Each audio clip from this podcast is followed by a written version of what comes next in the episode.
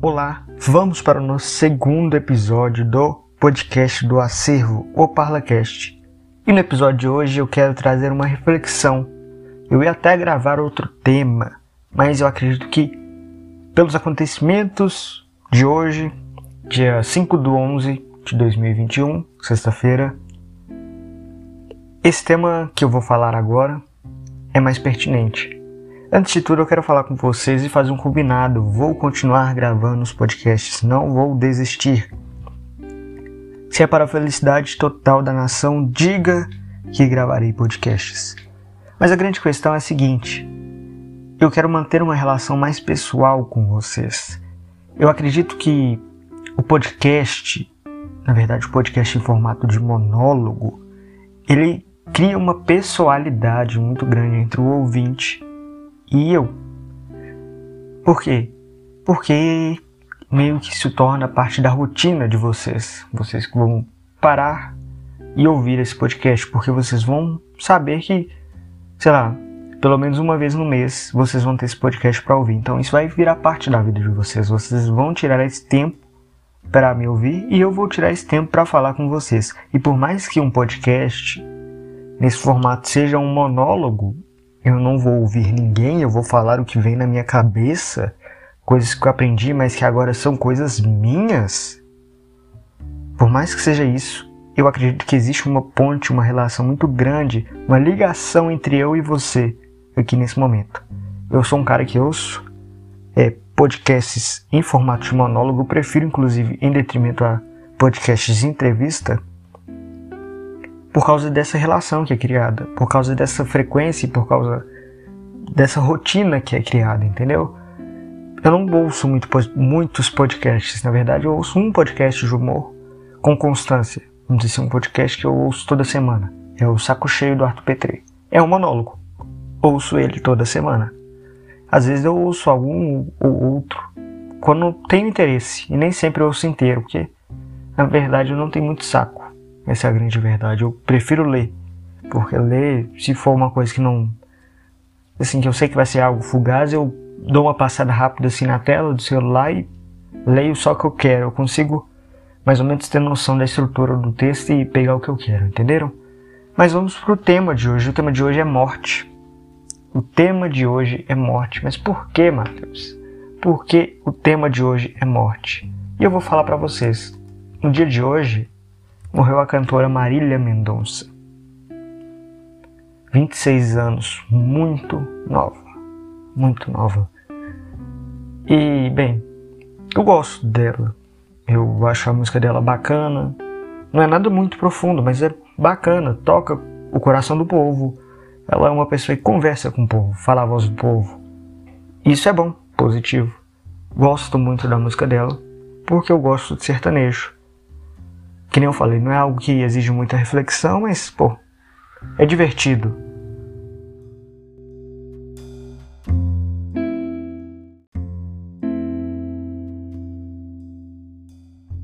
Então vamos ler aqui a notícia que saiu no G1.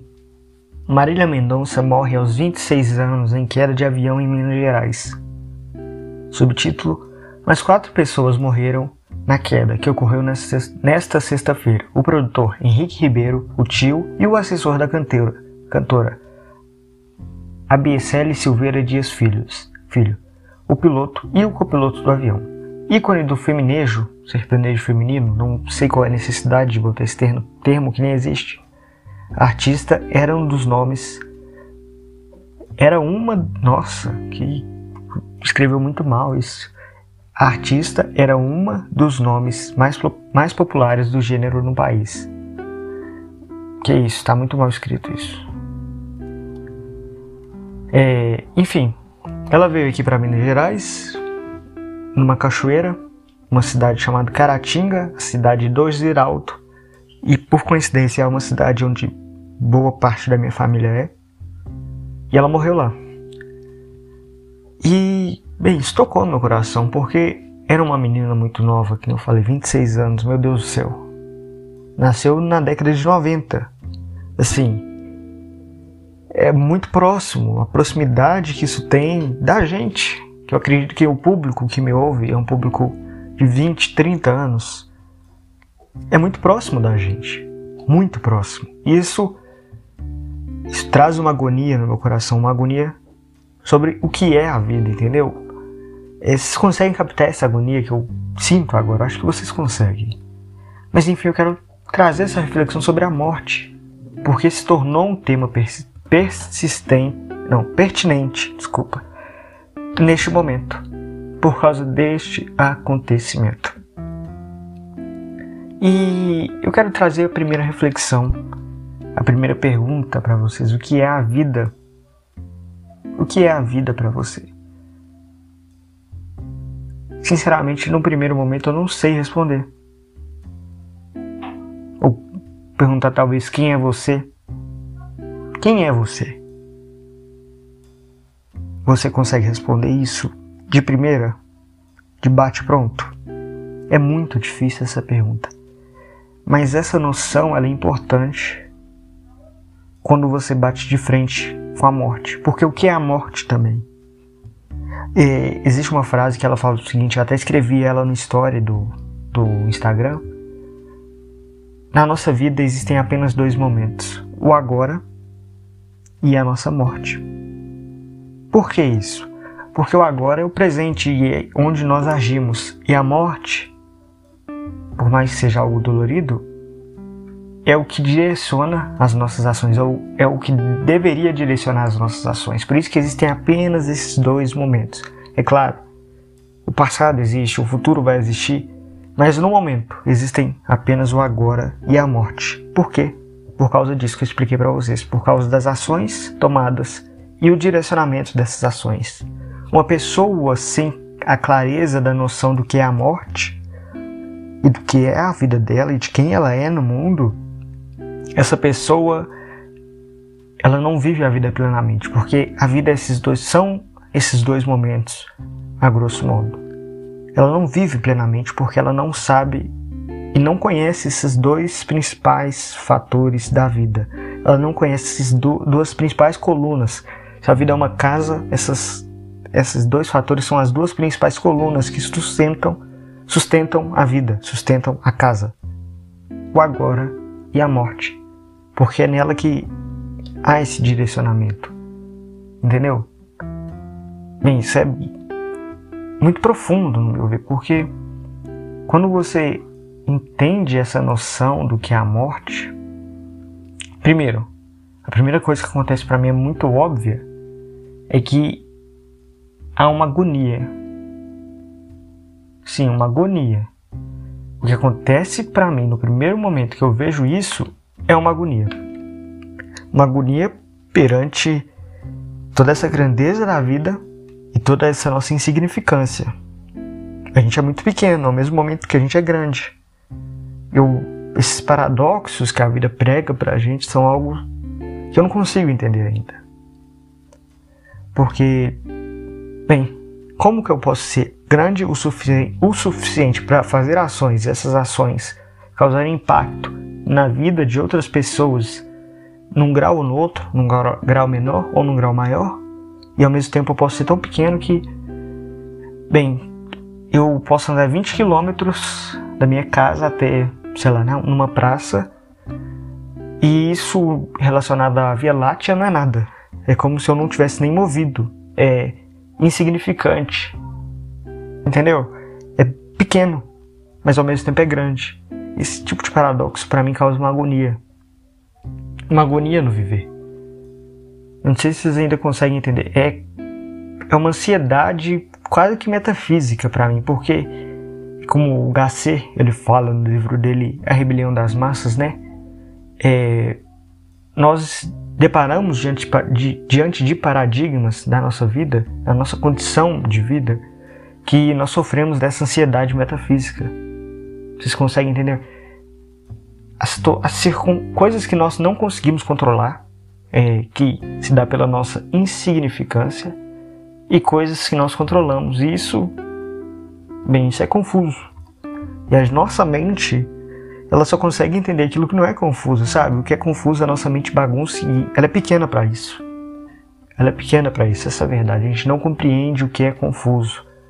Por isso que é comum na maioria das vezes, dos casos aí das pessoas, as pessoas preferem viver uma vida estável, com todas as regras e tal. É a vida clássica. E por que tantas pessoas fazem faculdade, mesmo sabendo que elas vão ser no máximo medíocres?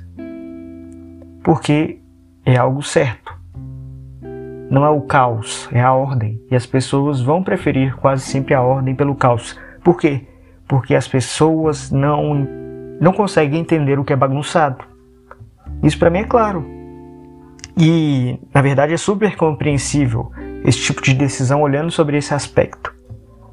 Porque, é, como existe uma regra no mundo do investimento, né? Nunca invista naquilo que você não conhece. Então, para que, que você vai investir seu tempo, gastar seu tempo, despender seu tempo, seu suor numa coisa que você não sabe se vai dar certo, no caos? Para quê? Entendeu? Olhando sobre esse aspecto. Agora eu não estou falando de outros aspectos que eu acredito, mas sobre esse aspecto apenas da ordem do caos, sobre o, conhecido e o desconhecido. Nossa mente não consegue entender. E é por isso que acontece essa confusão que o Gasset chama de confusão metafísica. É muito interessante esse livro, acho que cabe aqui nesse momento, Rebelião das Massas. É uma indicação muito forte. Tá no meu top 3 de leituras aí que eu gosto. Ele é profundo, mas ele não é tão grande. Mas ele também não é tão profundo assim. Eu acho que se você já tem um conhecimento assim de filosofia e de resenha, não sei se é a palavra certa agora, eu esqueci. Mas como se fosse resenha, se você já tem um pouco de facilidade com esse tipo literário, sabe? Estilo Nelson Rodrigues, que vai falar quase que discursando na escrita, você vai gostar desse livro aqui. É, ele fala que ele parte, na verdade, né, do princípio atômico. O que, que é isso? O princípio atômico é o homem, o indivíduo. O indivíduo atomizado, o átomo, é aquela parte indivisível. Em tese, né, seria indivisível, por isso chama átomo. É indivisível. Foi um filósofo lá que eu esqueci o nome dele que disse que arqué, ou seja, a, a base da vida, o elemento principal era o átomo, era a menor parte possível indivisível. Então, o indivisível de uma sociedade é o indivíduo, é o átomo. E ele sustenta é, esse indivíduo, né, esse princípio atômico, ele sustenta todas as conclusões filosóficas do HC. É, que nem eu falei, a gente sempre vai se deparar com paradigmas, com paradoxos de ser pequenos e grandes. É, ter um Deus, aqui eu estou falando não para vocês, mas eu falo assim no sentido da ideia do Ocidente. O Ocidente foi construído, constituído sobre uma ideia cristã quer queira ou não, isso é fato. O Ocidente foi criado sobre a ideia cristã e a gente sempre vai se deparar com o paradoxo de um Deus que é infinito, que é perfeito, que não tem erros, que é bondade total, que é enorme, é o Deus dos exércitos. Deus dos exércitos é o, é o Deus que pode fazer tudo, que criou céu e terra, mas que morreu numa cruz. Que o grande, o infinito, se tornou humano, se diminuiu, é que eu não quero entrar em debates teológicos, evidentemente, sobre isso, mas que aparentemente é como você pegasse, sei lá, um, um, um, uma água, uma garrafa de água de 2 litros e tentasse botar esse, esse líquido de 2 litros da água aí numa garrafa de 500 ml, mas contrai tudo. É isso que acontece. A ideia divina do Ocidente também é paradoxal. E a gente diariamente, constantemente, a gente vai de frente com os paradigmas, com a nossa condição de vida, com tudo isso. Isso causa ansiedade metafísica. Mas então o mundo, o que, que ele torna? O mundo ele torna do que ele torna nada mais do que o repertório das nossas possibilidades vitais. Aqui é um ponto interessante. É, o que, que difere uma criança do adulto?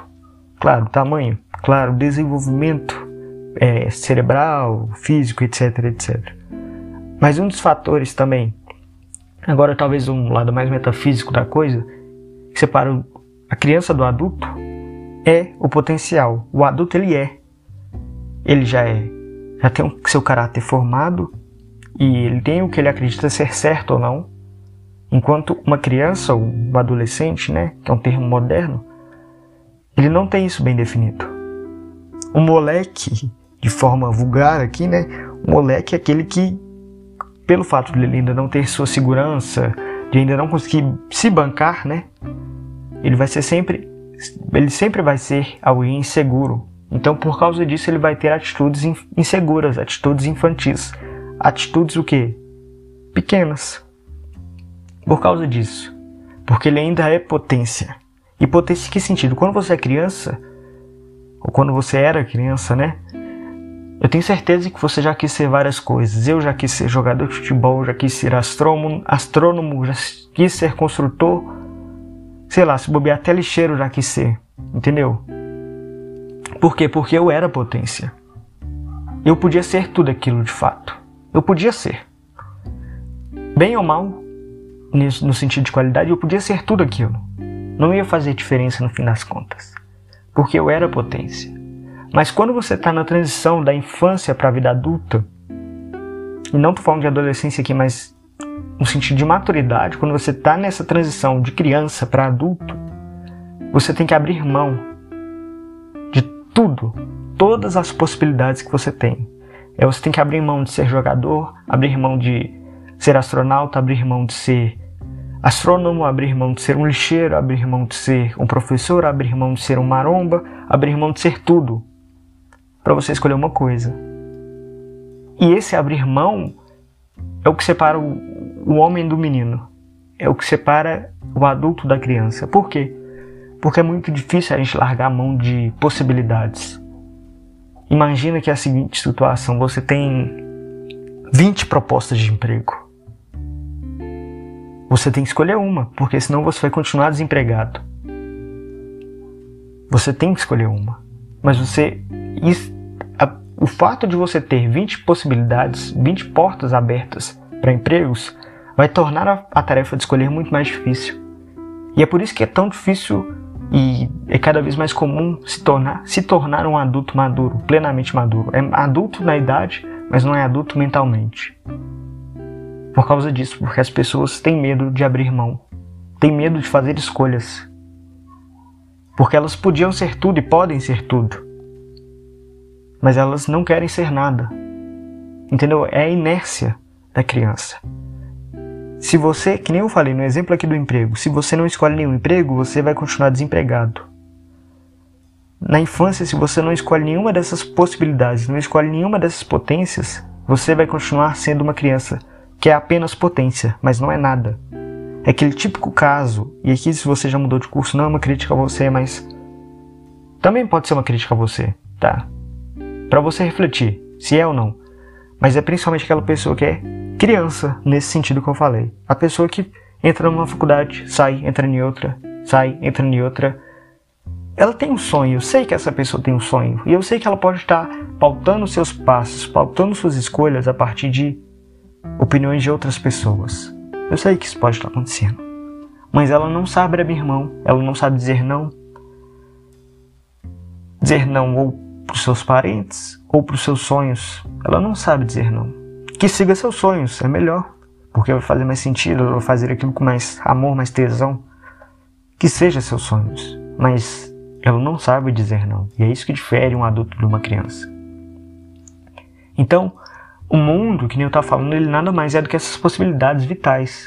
Aquilo que nós podemos vir a ser. E disso também surge, surge mais um pouco dessa ansiedade, dessa angústia metafísica.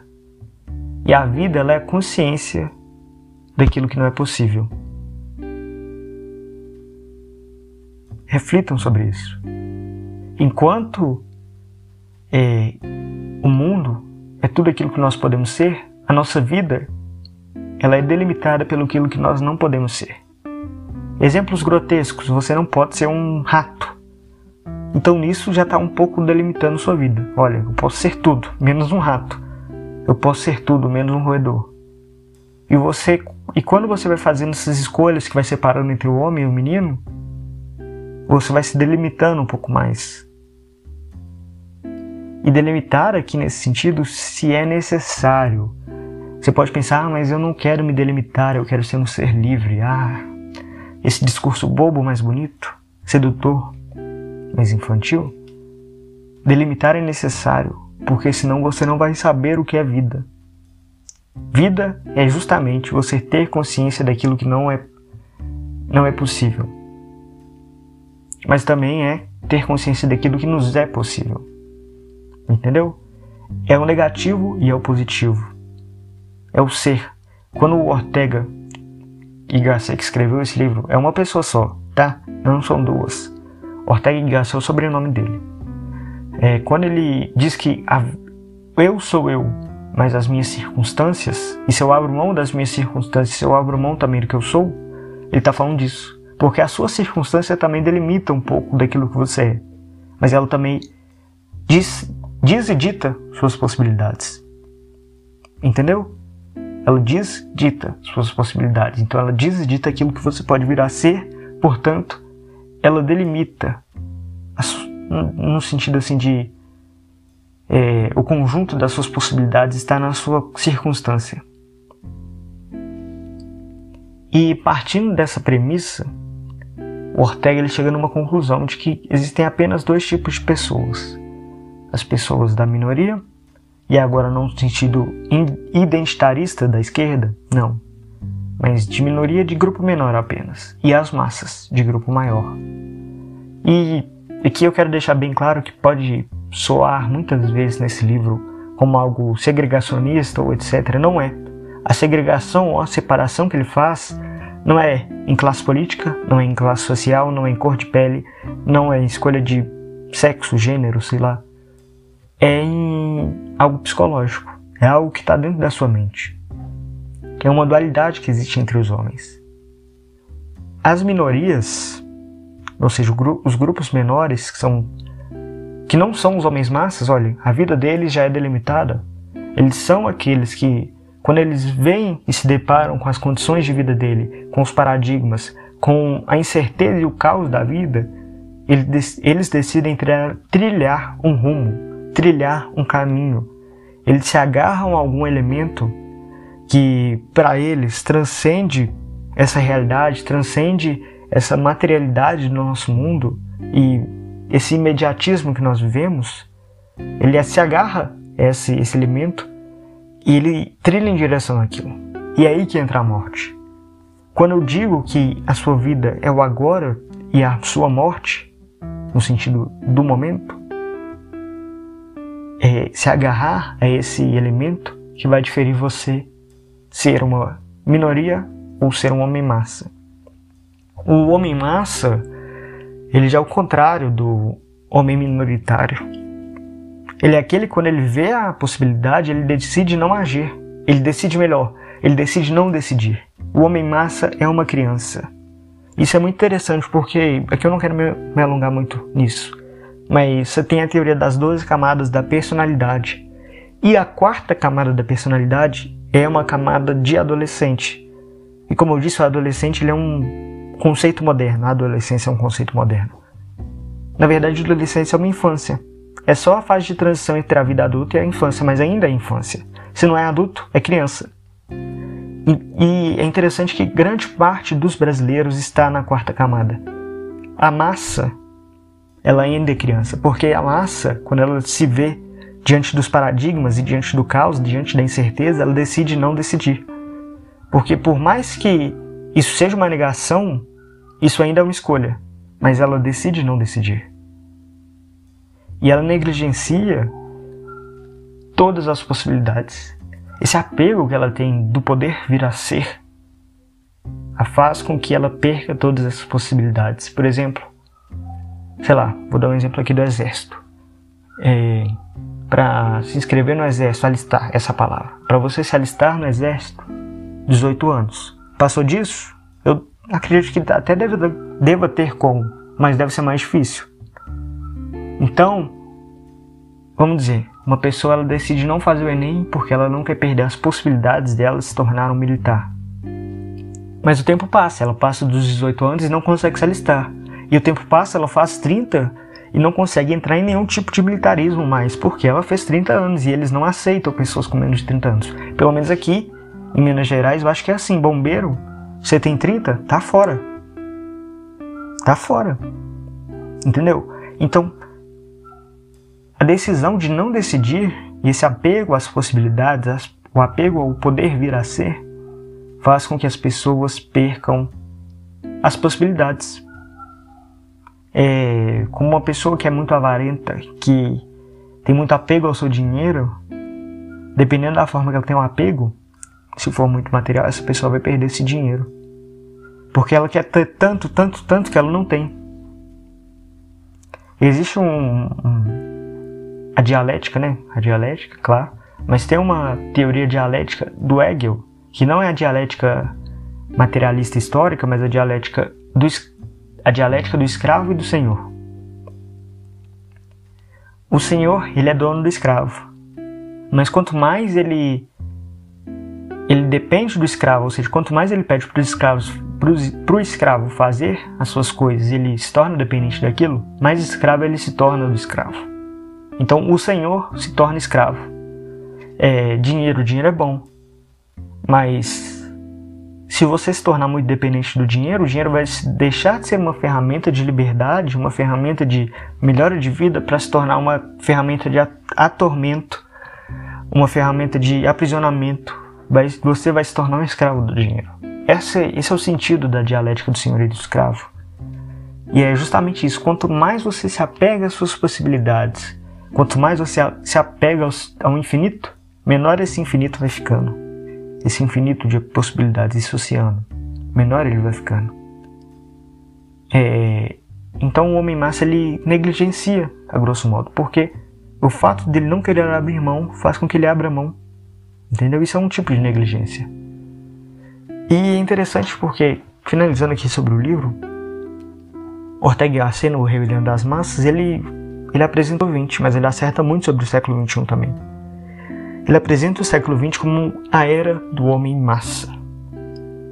Porque esse homem massa, ele é esvaziado da sua história, ou seja, ele não sabe a sua circunstância. Ele não tem nenhuma entranha, não tem nenhuma raiz com o passado. Ele simplesmente despeja e que se dane o passado. Ele é dócil com aqueles que exploram ele, exploram eles com os seus novos opressores, ele é raivoso com aquele que pode ajudar ele. Como que eu posso dar um exemplo aqui bem claro para você? O progressista.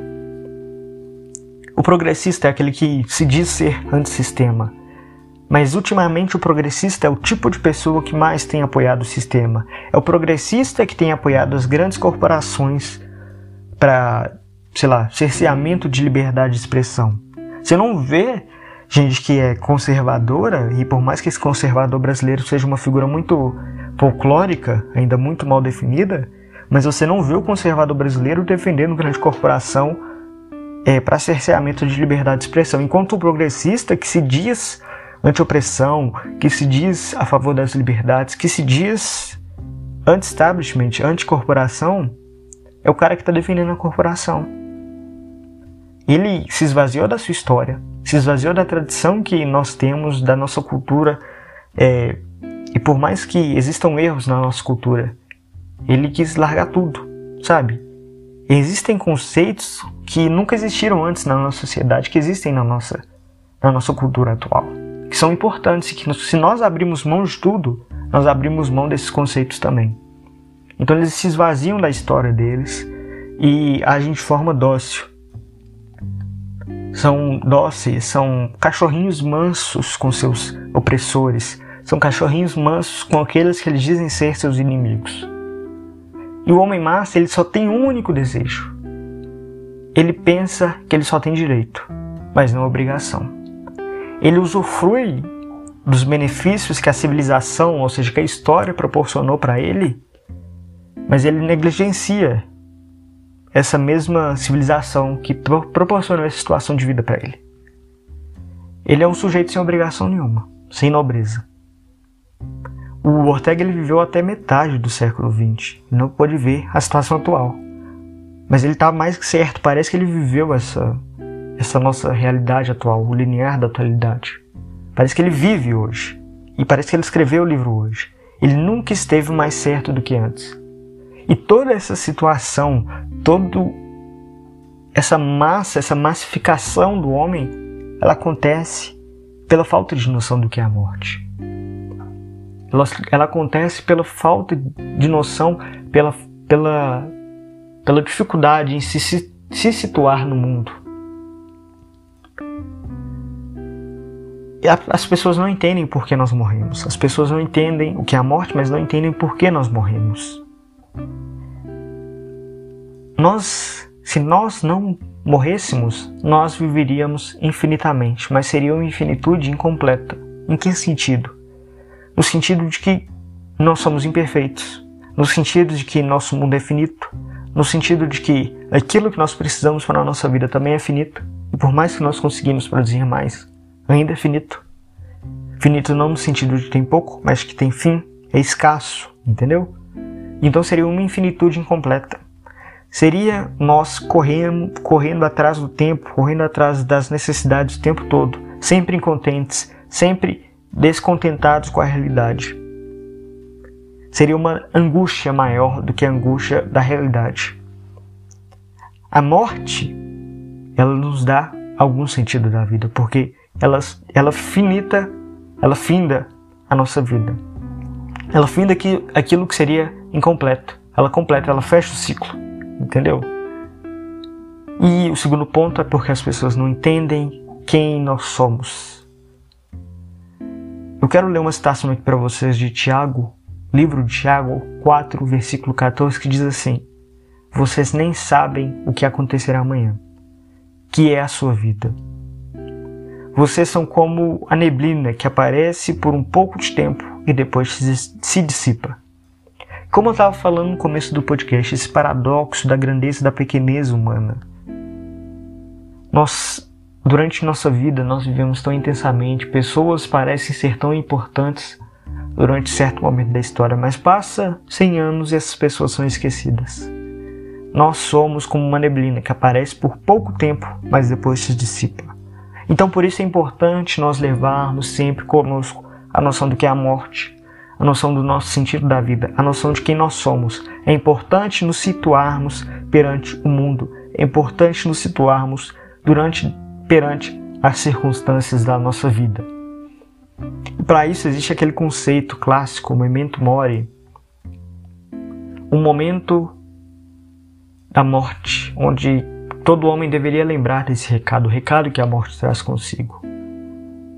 É uma expressão que, salvo engano, foi um general romano que disse quando ele estava voltando para casa depois de uma campanha vitoriosa e todo mundo estava é, cantando seus grandes atos, louvando as atitudes desse general, louvando o fato deles terem vencido a guerra. Mas ele foi e parou. Parou durante, durante seu triunfo. E ele disse que nós devemos lembrar desse momento, o momento mori, o momento da morte. Ele diz o seguinte, olha, vou em português, né? Olhe ao seu redor, ou seja, olhe pelo que as pessoas estão fazendo. Não se esqueça de que você é apenas um homem. Lembre-se de que um dia você vai morrer. Por mais macabro que isso possa parecer, a expressão memento mori é de uma grande sabedoria, de uma profundíssima sabedoria. Porque diversas religiões, aqui eu não quero obrigar ninguém a ser religioso, mas que existe de fato uma profundidade nas religiões humanas, existe um conhecimento nas religiões humanas, diversas religiões trazem esse conceito. Diversas correntes filosóficas trazem esse conceito eles adotam esse conceito e trazem ensinamentos com ele, entendeu? Então, por mais que você não goste de religião, por mais que você ache que filosofia seja frivolidade, seja algo bobo, você tem que entender que existe uma profundidade. Existe o estudo da, das religiões, a fenomenologia, palavra difícil, que ela diz o seguinte.